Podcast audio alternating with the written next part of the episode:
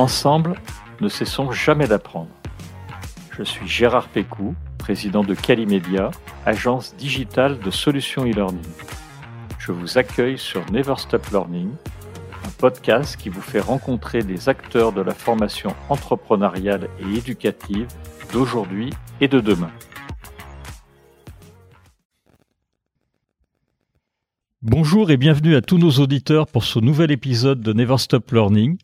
Vous le savez, la crise sanitaire a fait bouger pas mal de choses en 2020. Nous avons vu des digitalisations massives, des besoins de formation urgents, de nouvelles mesures gouvernementales à visée sanitaire et économique, le tout dans un contexte stressant et assez imprévisible. Cependant, il existe des institutions qui s'étaient préparées avant la pandémie, ont été confrontées à toutes ces problématiques et ont réussi à passer ce cap haut la main.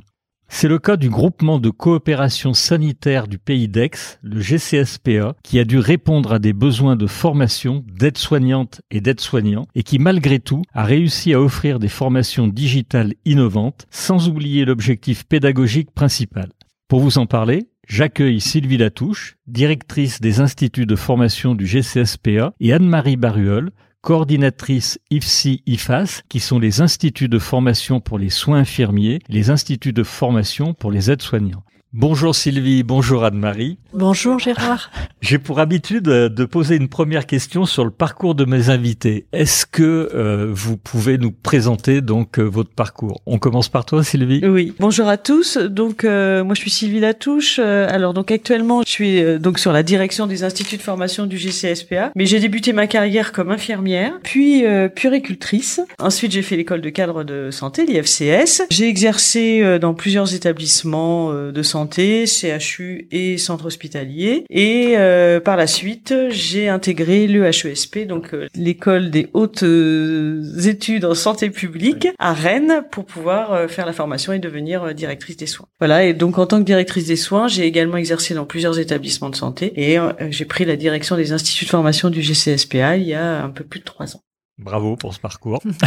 Anne-Marie oui, bonjour à tous. Donc, euh, je suis actuellement euh, cadre supérieur de santé, coordinatrice des instituts de formation sur le GCSPA, sur les sites d'Aix et de Pertuis. Mon parcours, il, est un petit peu similaire au tien, en tout cas au départ, puisque j'ai une formation d'infirmière et de puricultrice entre Aix et Montpellier. Et puis ensuite, euh, je suis partie voyager un petit peu et travailler ailleurs. Et j'ai fait l'école des cadres à Strasbourg. D'accord. Et puis je suis revenue euh, dans le sud de, la France en, 2002. Entre-temps, euh, j'ai fait un master en sciences de l'éducation et euh, également j'ai passé un diplôme en, psychologie de thématiques qui m'accompagnent encore chaque jour dans mes pratiques professionnelles. Bravo pour ces deux très beaux parcours. On, on comprend pourquoi vous travaillez ici. on va passer à la présentation du GCSPA. Qu'est-ce que c'est historiquement que le GCSPA le GCSPA, c'est le groupement de coopération sanitaire du pays d'Aix. C'est un groupement de coopération sanitaire de moyens de droit public. Il regroupe 16 établissements euh, publics de santé ou médico-sociaux situés dans le nord des Bouches-du-Rhône et dans les Alpes de Haute-Provence. Les activités du GCSPA sont réparties sur quatre domaines différents. La gestion donc des instituts de formation des professionnels de santé, la gestion de deux blanchisseries interhospitalières, la gestion d'une unité de stérilisation interhospitalière et enfin la gestion d'une unité de production de repas interhospitalière. Donc euh, le GCSPA est dirigé par une assemblée générale et un administrateur désigné par celle-ci et dispose d'un budget de plus de 13 millions d'euros. D'accord. Merci pour cette introduction. Parmi toutes les activités que vous exercez au sein du GCSPA, nous allons particulièrement nous intéresser à la formation, notamment à celle des aides-soignants et des aides-soignantes, puisque c'est dans ce cadre que vous allez déployer le projet AS 3.0 dont nous allons parler au cours de cet épisode. Alors avant cela, quel type de formation vous exercez pour ces étudiants et étudiantes?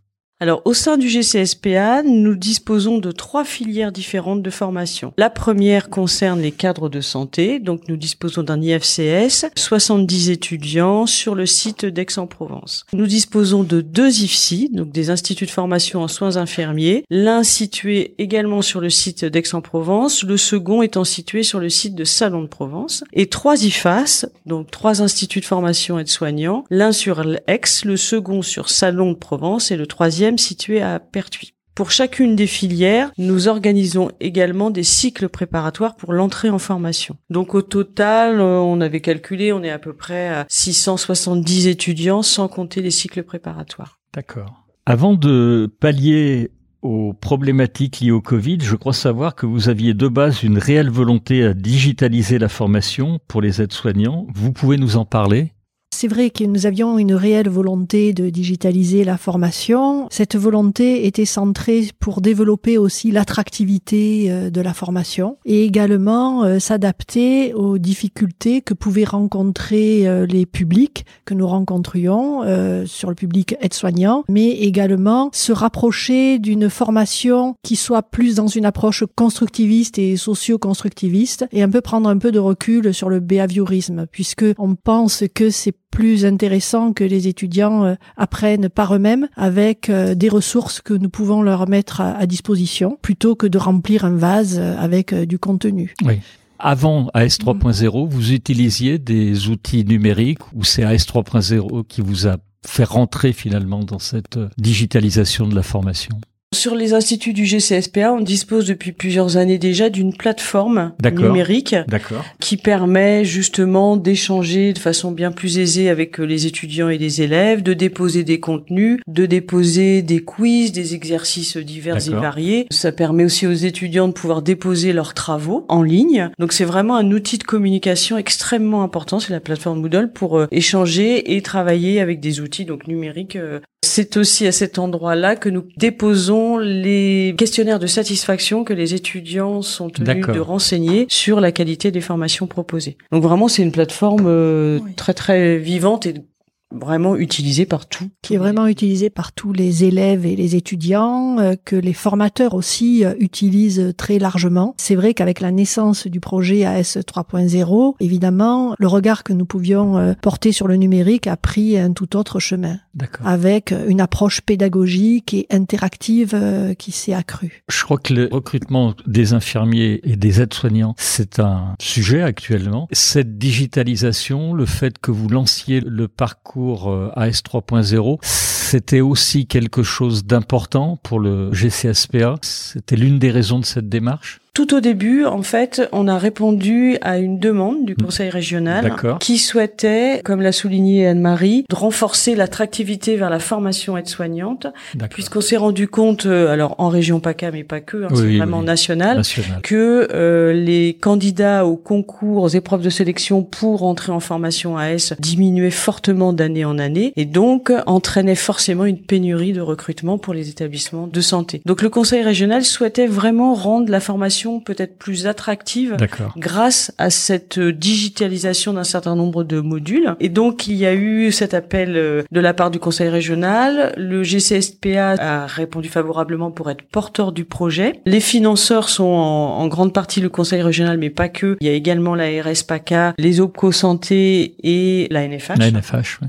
Et nous avons décidé de travailler en partenariat avec trois autres IFAS de la région, l'IFAS d'Aubagne, l'IFAS Saint-Jacques et l'IFAS Saint-Martin, qui ont participé à tous les groupes de travail pour pouvoir construire, modéliser l'ensemble des séquences pédagogiques. D'accord. Alors on reviendra sur cette notion effectivement de réseau parce que ça a été un des challenges de ce projet euh, aide-soignant 3.0. Mais justement, alors concrètement, on a employé plein de fois AS 3.0, c'est quoi AS 3.0 Alors le projet AS 3.0, donc c'est un projet qui a pour euh, volonté de digitaliser les modules du référentiel aide-soignant sous forme de jeux et différents euh, outils euh, pédagogiques à partir de situations prévalentes et situations apprenantes rencontrées sur le terrain du soin. Donc il y a vraiment une volonté de mettre en adéquation à la fois le choix de l'outil pédagogique pédagogique, le choix de la mouture, le choix aussi du sujet qui va être abordé en lien avec euh, le terrain pour euh,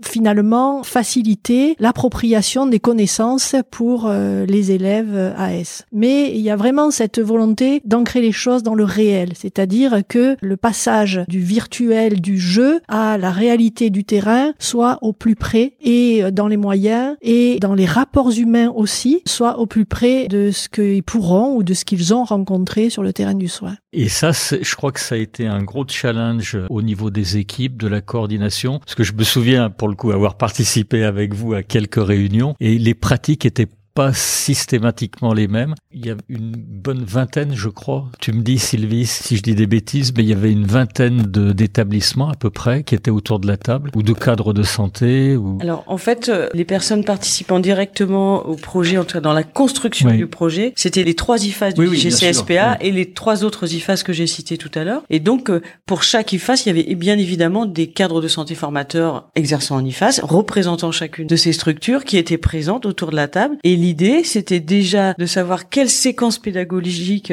on allait digitaliser parmi euh, bien évidemment euh, mhm. l'ensemble de toutes les situations prévalentes que l'on peut retrouver dans le programme de formation euh, aide-soignant. Et puis ensuite, sous quelle forme? Parce que comme l'a souligné Anne-Marie, on pouvait proposer des serious games, on pouvait proposer des mini-jeux, on pouvait proposer des escape games, en sachant que l'idée c'était vraiment d'aborder les apprentissages sous un angle ludique qui pouvait être utilisé soit comme un support de cours, soit comme euh, révision pour les élèves ou utilisé en pédagogie euh, inversée, c'est-à-dire que les élèves ont un support ou un contenu en amont du cours et ensuite c'est repris en présentiel au sein du cours. Et donc l'idée c'était de bien déterminer, de se mettre d'accord sur quelle séquence pédagogique on allait cibler en tout cas notre action et sous quelle forme. Bien évidemment, Marie va en parler encore plus précisément que moi, mais dans un premier temps, même si au sein de chaque IFAS qui était représenté, il y avait déjà des outils numériques, digitalisés, euh, ludiques, mais il y a eu la nécessité de se connaître, de se reconnaître, de se faire confiance et d'accepter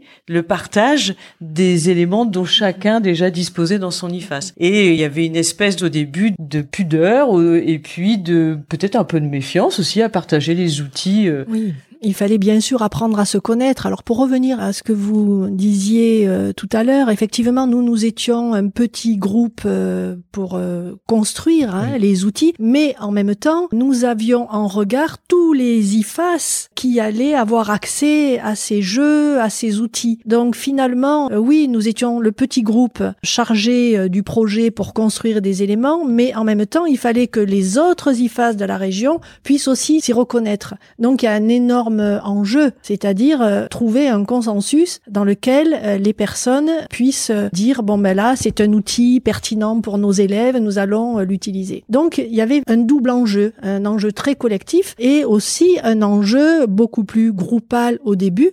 Donc moi quand j'ai repris la coordination pédagogique de ce projet, il y a eu un temps d'apprivoisement en fait hein, pour essayer de comprendre nos modes de fonctionnement parce que même si nos valeurs communes et c'est ce qui nous a rassemblés finalement. Hein. Les valeurs professionnelles communes sont identiques et les pratiques de base, entre autres, autour de l'hygiène et des pratiques soignantes, des soins infirmiers, mais il n'y a pas qu'une façon de faire un soin, il y a plusieurs façons. Et ben, en fonction du matériel, il peut y avoir une culture aussi euh, hospitalière, une culture locale, régionale, une culture d'établissement. Et là, il a fallu trouver aussi un accord euh, là-dedans et arriver à s'écouter aussi. Parce que finalement, derrière cette euh, méfiance qui pouvait y avoir un peu au début, peut-être même de la rivalité, je ne sais pas, peut-être. Nous, on travaille bien, on fait comme ça, etc. Il y avait justement l'idée de faire émerger toutes ces différences comme une plus-value et pas tellement comme une différence qui pourrait nous opposer les uns aux autres. Et en termes de management de groupe, je crois que dans la coordination pédagogique, il y a eu cette phase indispensable, que chacun se sente entendu et reconnu dans ses pratiques pour qu'à un moment donné, que les personnes soient capables de s'écouter les uns les autres. Ça, ça a été euh, fondamental. Quand il y a eu cette démarche et cette confiance dont parlait euh, Sylvie, il a été possible de partager les documents. Au début, c'était difficile, le partage des documents, parce que c'est des documents que les personnes avaient créés de façon peut-être artisanale, locale. Accepter de partager un document, c'est accepter qu'il soit critiqué pas dans le sens négatif, mais que quelqu'un porte un regard sur ce document et pointe peut-être des difficultés, des fragilités. Et arriver à valoriser tous ces documents en se disant finalement qu'est-ce que l'on peut prendre chacun de nos différents documents pour trouver une situation prévalente que nous allons pouvoir proposer à la médiatisation et dans laquelle nous pouvons tous nous reconnaître et que nous pourrions proposer à nos élèves. Ça, ça a été un énorme challenge et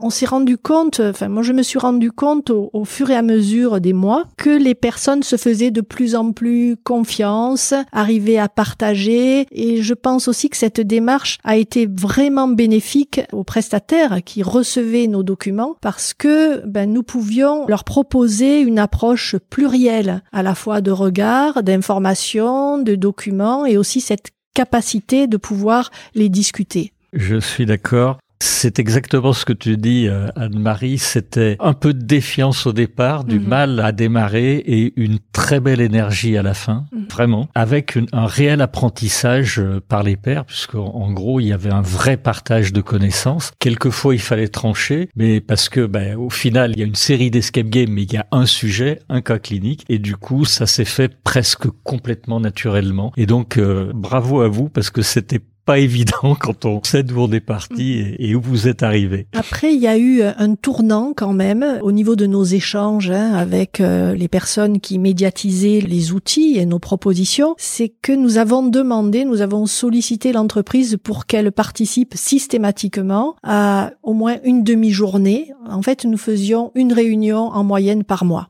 une journée par mois. Et nous avions sollicité l'entreprise pour que les ingénieurs pédagogiques soient présents au moins une matinée dans la journée, chaque mois. Et c'est vrai que ça, ça a été très riche parce que nous avons pu partager les uns et les autres et avec l'entreprise nos difficultés respectives. Parce que finalement, on n'était pas issus du métier à l'origine et nous pouvions avoir un discours euh, qui était éloigné de leur pratique et proposer des outils qui étaient difficiles à comprendre sur le papier. Donc ça, cet échange a été très enrichissant et parfois, la question du naïf nous fait avancer. Et les ingénieurs nous renvoyaient un questionnement sur l'outil, mais pourquoi à droite, pourquoi à gauche, le patient, dans quel sens, positionner, euh, vous, l'aide-soignant, pourquoi? Voilà. Et tous ces éléments, la, question du naïf, c'est aussi celle qui fait euh, grandir parce que c'est aussi parfois les questions que nous nous posons plus parce qu'il y a une forme d'habitus qui est intéressante dans nos métiers parce que c'est ce qui nous permet de faire face à l'urgence. Mais le biais, c'est que finalement, ça nous empêche peut-être de redécortiquer le pourquoi du comment et de remonter à la source. Ça, ça a été euh, un élément très enrichissant pour nous. Si je peux rajouter, Marie, c'était aussi euh, un regard extérieur neutre. C'est ça et non plus oui, euh, c'est vrai. et non pas un formateur en, en IFAS. Et donc ça, vrai, euh, vrai, tout à fait. ça c'était euh, intéressant parce que toutes les remarques qui pouvaient être faites bah, elles étaient considérées comme neutres puisque ah de toute façon c'est ça. forcément. je pense que ça a beaucoup aidé. Eux ils nous renvoyaient aussi la complexité du métier la pluralité finalement un soin c'était pas uniquement un geste technique c'était associé à une relation à une dimension technique à un côté social. Enfin voilà qui avait vraiment de la complexité dans toutes ces situations. Alors, toutes les deux, vous avez parlé de serious game, d'escape game, de jeux interactifs. Est-ce que vous aviez une réelle volonté de gamifier la formation d'aide-soignant Parce qu'il y aurait pu avoir plein de modalités en fait. Mais dès le départ, en fait, vous avez choisi l'aspect ludique, interactif, très dynamique. Pourquoi avoir choisi la gamification? Alors Anne-Marie, tu l'as un tout petit peu dit tout à l'heure, mais je voudrais qu'on creuse Sylvie ou Anne-Marie commence et puis euh, Marie complétera. C'est vrai que l'idée c'était vraiment de partir sur des séquences ludiques. On a euh, un public dans les promotions aides-soignantes qui est extrêmement varié en origine euh, à la fois sociale, géographique,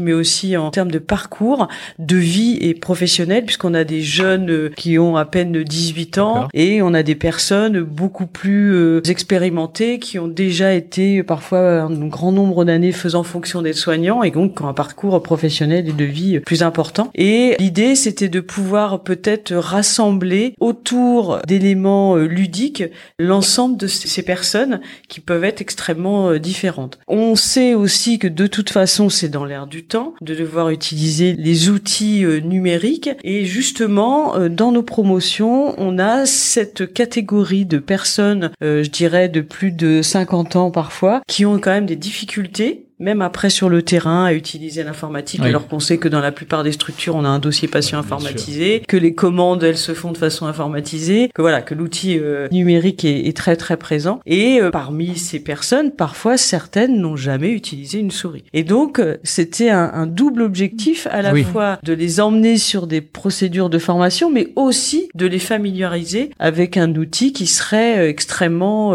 abordable. Et c'est ce qui a été constaté, puisque toutes les séquences pédagogiques ont été digitalisées, on les a fait tester auprès bien évidemment du public, des élèves et de soignants, de tous ces IFAS qui faisaient partie du projet. Et euh, à chaque fois, les retours euh, étaient extrêmement positifs, pas seulement sur euh, le contenu, mais aussi sur l'utilisation de l'outil en lui-même, en disant qu'il était extrêmement intuitif, qu'à tout moment, on pouvait effectivement se faire aider si on se trouvait un peu coincé pour avancer dans le programme de formation.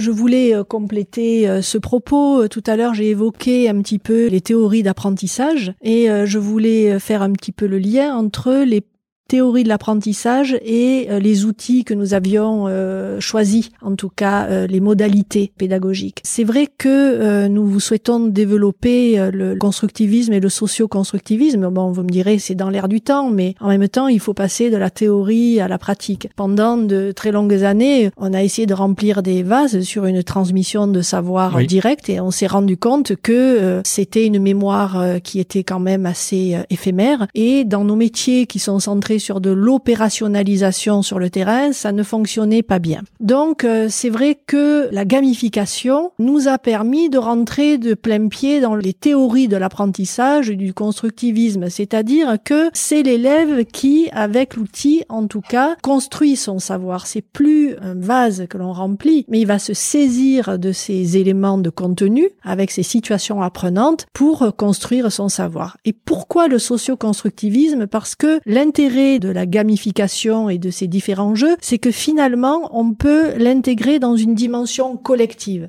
C'est-à-dire que les personnes, face à un jeu, dans une séquence plus collective, puissent partir de leurs propres expériences en stage ou professionnelles, comme l'a précisé Sylvie, en reprenant ces expériences et en utilisant leurs expériences pour rentrer dans les différents jeux.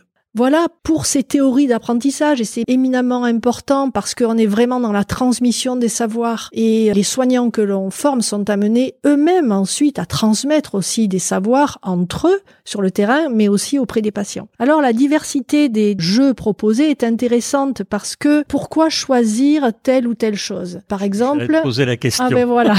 pourquoi choisir tel ou tel tel jeu? Ben, Finalement, si on prend un quiz, c'est plutôt des questions réponse, un vrai, un faux. Alors oui, c'est vrai que là, on est plutôt sur l'appropriation de contenu, plutôt dans une optique behavioriste, c'est vrai, mais on en a aussi besoin. Hein. Euh, toutes les théories apprentissage sont intéressantes à partir du moment où on arrive à les tresser entre elles. Hein. Voilà, on n'est pas mono-référencé. Donc ça, c'était un outil très intéressant pour les révisions, pour faire un point sur le savoir où j'en suis. Ensuite, on a utilisé des euh, serious games. Donc, les serious games sont intéressants parce que ils permettent de mettre en évidence les compétences opérationnelles de la personne. C'est-à-dire, je suis dans une situation qui est une situation à l'hôpital, centrée sur un événement qui est classiquement rencontré. Et finalement, au fil du jeu, comment je vais euh, m'y prendre? Quelles sont les différentes solutions? Et si euh, je prends ce chemin où je vais, et si j'en choisis un autre, finalement, où je peux aller. Donc ce qui est très intéressant, c'est que tous ces jeux n'ont pas un caractère d'évaluation n'ont absolument pas un caractère normatif, ça c'était très important pour nous, puisque c'était un apprentissage centré sur soi, où j'en suis, sur la réussite. Donc, euh, ces outils n'ont jamais été utilisés comme euh, support d'évaluation, par exemple, d'une séquence. Ensuite, les mini-jeux que nous avions euh, proposés sont des mini-jeux assez ciblés finalement sur les micro-organismes, sur des thématiques assez pointues mais assez ciblées pour aborder l'anatomie aussi, exactement, pour reconnaître les organes, placer les noms face aux organes et déglisser, déposer d'étiquettes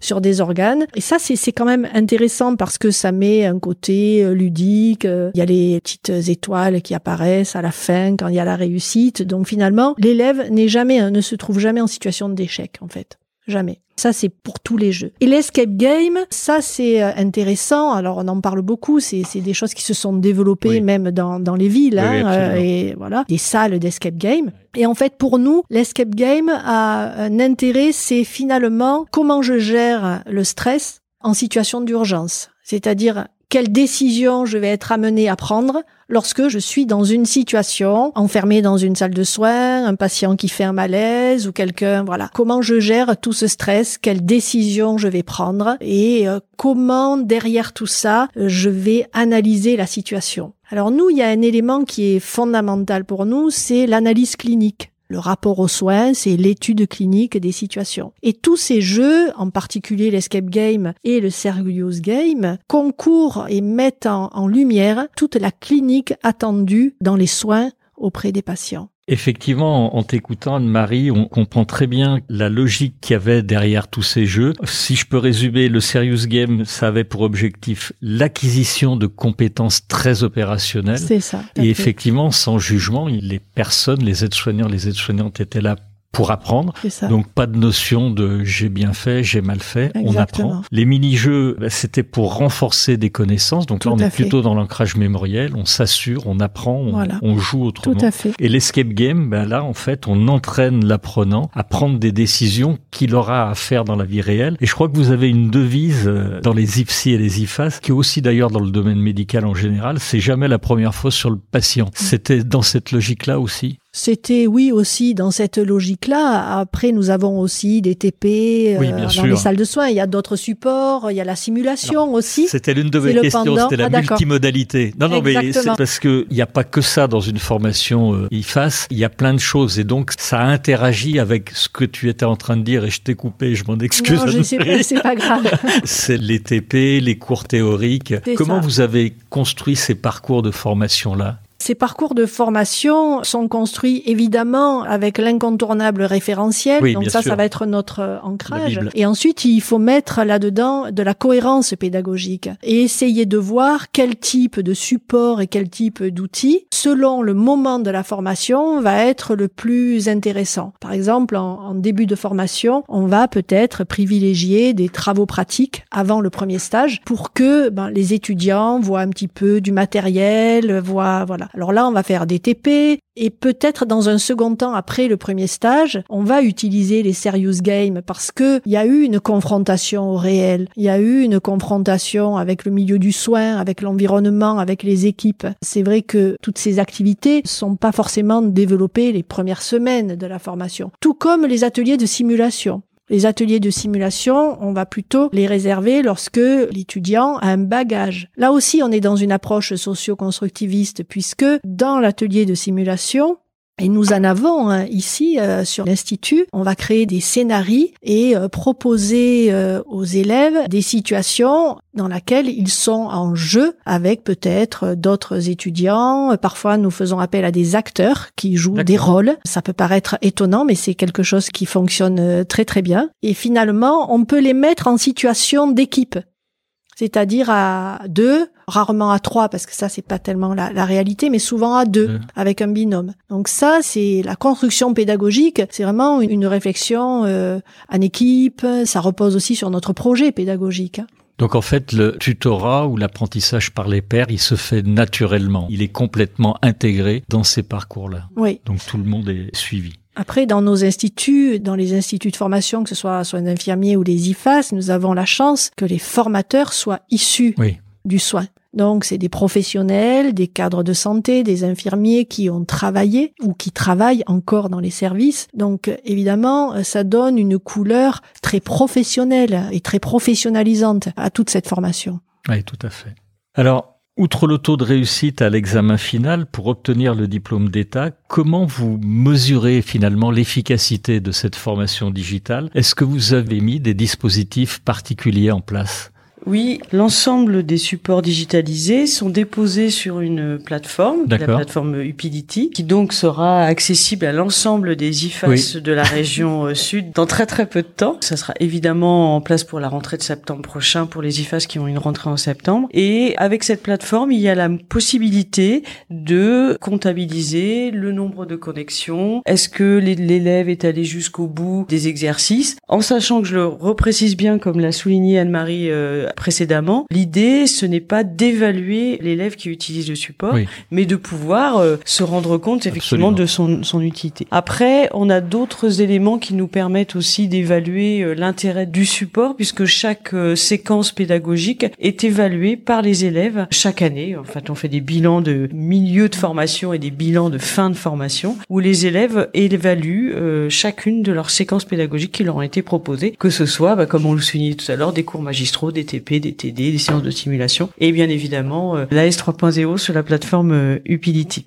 Donc on a la possibilité de voir le nombre de connexions, les taux de réussite, euh, est-ce que les élèves ont eu des difficultés, est-ce que finalement l'outil n'a pas été suffisamment intuitif. Enfin, voilà, donc on a cette possibilité d'avoir les résultats pour chaque module qui sont présentés sur la plateforme. Nous avons testé récemment le module sur la communication et c'est vrai que hum, proposer euh, des jeux autour de la communication, ça peut paraître euh, ambitieux parce que c'est pas si facile que ça, à la fois de trouver un support, une thématique qui s'y prête, parce qu'il y a tellement de thématiques et toutes les thématiques euh, incluent la communication, mais finalement comment la valoriser et extraire les questions euh, à la fois conceptuelles et très pratico-pratiques hein, sur les éléments de communication, les risques, les façons de faire, euh, les propos, la question de l'écoute. Et là, c'est un module que nous avons testé récemment. Et c'est vrai que j'étais un peu inquiète parce que il y a un énorme enjeu, sur euh, ce module. Et finalement, les retours des élèves globalement ont été euh, dithyrambiques.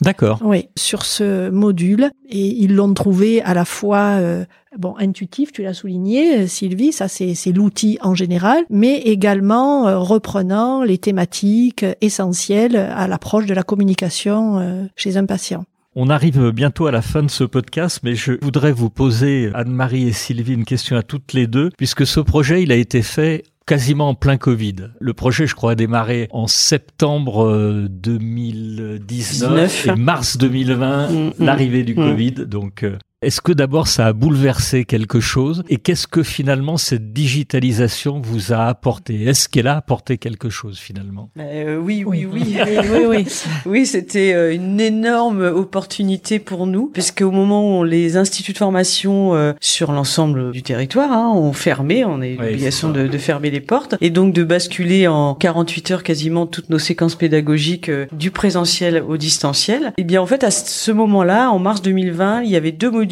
qui avait été euh, déjà euh, construit, mais pas encore évalué par euh, l'ensemble des élèves des IFAS de la région sud. Et on a sollicité le conseil régional pour savoir si éventuellement, du fait du contexte, on pouvait le proposer à l'ensemble des IFAS. Et on a obtenu l'accord, bien évidemment. Et ce qui fait que l'entrée en matière, elle a été extraordinaire parce que d'emblée, on a pu ah proposer à l'ensemble des élèves des IFAS de la région sud les deux modules qui avaient déjà été construits. Et d'emblée, les retours ont été très, très positifs. Alors, de la part des formateurs parce que ça leur donnait des outils supplémentaires et de la matière pour pouvoir continuer euh, la formation à distance. Et puis, bah, nous, de notre côté, je pense que ça nous a aussi beaucoup motivés parce qu'on s'est rendu compte que bah, d'une, euh, on avait la satisfaction des utilisateurs et puis que bah, vu le contexte, c'était forcément euh, à développer. Sachant que, bah, comme dans beaucoup d'IFAS, hein, beaucoup d'instituts de façon plus générale, on a été contraint à la formation à distance et quand on a réouvert, on n'est pas revenu à 100% en présentiel. Oui, bien sûr. Parce qu'on s'est rendu compte qu'il y avait des séquences pédagogiques euh, qui n'avaient pas forcément beaucoup d'intérêt à être maintenues en présentiel et qu'on avait intérêt à garder une partie, en tout cas une petite partie en distanciel. Puis c'est devenu un peu pour les équipes, euh, pas un automatisme, mais ils ont vraiment réussi à ancrer dans leur pratique professionnelle l'outil euh, numérique en amont euh, du module ou au milieu ou à intégrer des séquences. C'est vraiment devenu un élément presque indispensable à la pédagogie. Finalement, c'était un, outil destiné, bien sûr, pour les élèves, mais c'est un outil dont les formateurs se sont vraiment appropriés. Alors, on arrive euh, à la fin de ce podcast. J'ai une dernière question, mais moi, je voulais souligner en fait que finalement, les financeurs, ils avaient eu un rôle. Euh, tu parlais, Sylvie, du conseil régional qui a été présent. Je vais te poser une question sur la suite. Tu vas pouvoir développer, je pense. La NFH aussi, bien sûr, tous les IFAS qui étaient concernés dans le cadre de GCSPA. Moi, j'ai rarement eu des financeurs aussi favorables finalement à un projet et impliqués parce que euh, ils sont là à tous les copiles. Et je trouvais que le projet AS 3.0, il était assez exemplaire finalement du côté de Never Stop Learning de tout ce qu'on parle, tout ce qu'on présente, parce qu'il associait parfaitement l'évolution technologique et tout ce qui est pédagogie. Vous avez vraiment eu la volonté de casser les codes classiques qui ont été appliqués jusqu'à présent pour suivre l'évolution de l'apprentissage et vraiment pour ça bravo parce qu'on l'a vécu pour le coup à vos côtés et c'était encore une fois, je le ressouligne, une belle énergie. Juste une dernière question avant de se quitter. La suite du projet AS 3.0, c'est quoi? Est-ce qu'il y a une suite? Il va continuer Il va perdurer? Alors déjà, dans un premier temps, on a été euh, tenu de mettre un peu à jour certains modules puisqu'il y a eu un nouveau référentiel de formation euh, qui est paru en juin 2021. Euh, Donc voilà, on a réajusté, mais il n'y avait pas une nouvelle arborescence. Voilà, hein. surtout ça nous a permis de remettre l'arborescence en lien avec le nouveau référentiel de formation. Donc ça, c'était intéressant. Après, on sait que à partir de septembre, comme je le disais tout à l'heure, septembre 2022, l'outil va être mis à disposition de l'ensemble de tous les IFAS de la région sud. Donc il y a encore quelques IFAS qui sont un peu éloignés du du projet. Mhm. Donc, euh, on continue aussi à, beaucoup communiquer pour que chacun puisse euh, y adhérer. Voilà, former les formateurs à l'utilisation de la plateforme, de la plateforme en fait. non seulement la, le côté pédagogique, mais aussi le côté, euh, je dirais, évaluation qu'on soulignait tout à l'heure, pour que les formateurs puissent utiliser l'outil dans, dans, sa globalité. Ensuite, je pense que, comme le disait Anne-Marie, maintenant cet outil a permis quand même à, à l'ensemble des formateurs d'être presque, c'est presque un réflexe, c'est presque naturel d'inclure des outils euh, numériques, euh, digitalisés, quelle que soit la séquence pédagogique. Et du coup, en tout cas, nous on au niveau du GCSPA, pas seulement au niveau des IFAS, mais aussi dans, au sein des IFSI. Donc ça, c'est quand même particulièrement euh, intéressant. Et puis après, la question se posera de mettre cet outil à disposition peut-être d'IFAS d'autres régions que la région sud, parce que c'est quand même un gros investissement et que ce serait dommage que d'autres IFAS n'en profitent pas. N'en profitent pas. Voilà. On sait aussi que dans certaines régions, il y a eu des outils digitalisés qui ont été réalisés mais pour les étudiants infirmiers, donc pour les IFSI. Euh, donc je pense qu'il pourrait y avoir des échanges qui seraient extrêmement euh, intéressants et au bénéfice des, des étudiants et des différents apprenants. Ça serait effectivement super. Je voulais vous remercier toutes les deux pour, Merci à vous. Pour, pour, tout ce partage. Merci, et puis, ben, je voulais également remercier nos auditeurs qui nous ont suivis jusqu'au bout et qui sont allés euh, au bout de ce nouvel épisode. Merci à toutes les deux. Merci, Merci Gérard. Merci à vous. Au revoir.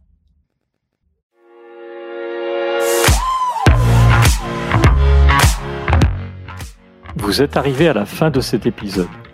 Je vous remercie pour votre écoute attentive. Si l'épisode vous a plu, partagez-le auprès de votre entourage et donnez-lui une bonne note suivie d'un commentaire sympathique pour nous aider à grimper dans les classements. Je suis Gérard Pécou, président de Calimedia. Si vous cherchez une solution e-learning, rendez-vous sur calimedia.fr. Notre équipe vous accompagnera avec un très grand plaisir. Nous nous retrouverons dans le prochain épisode de Never Stop Learning pour qu'ensemble, nous ne cessions jamais d'apprendre.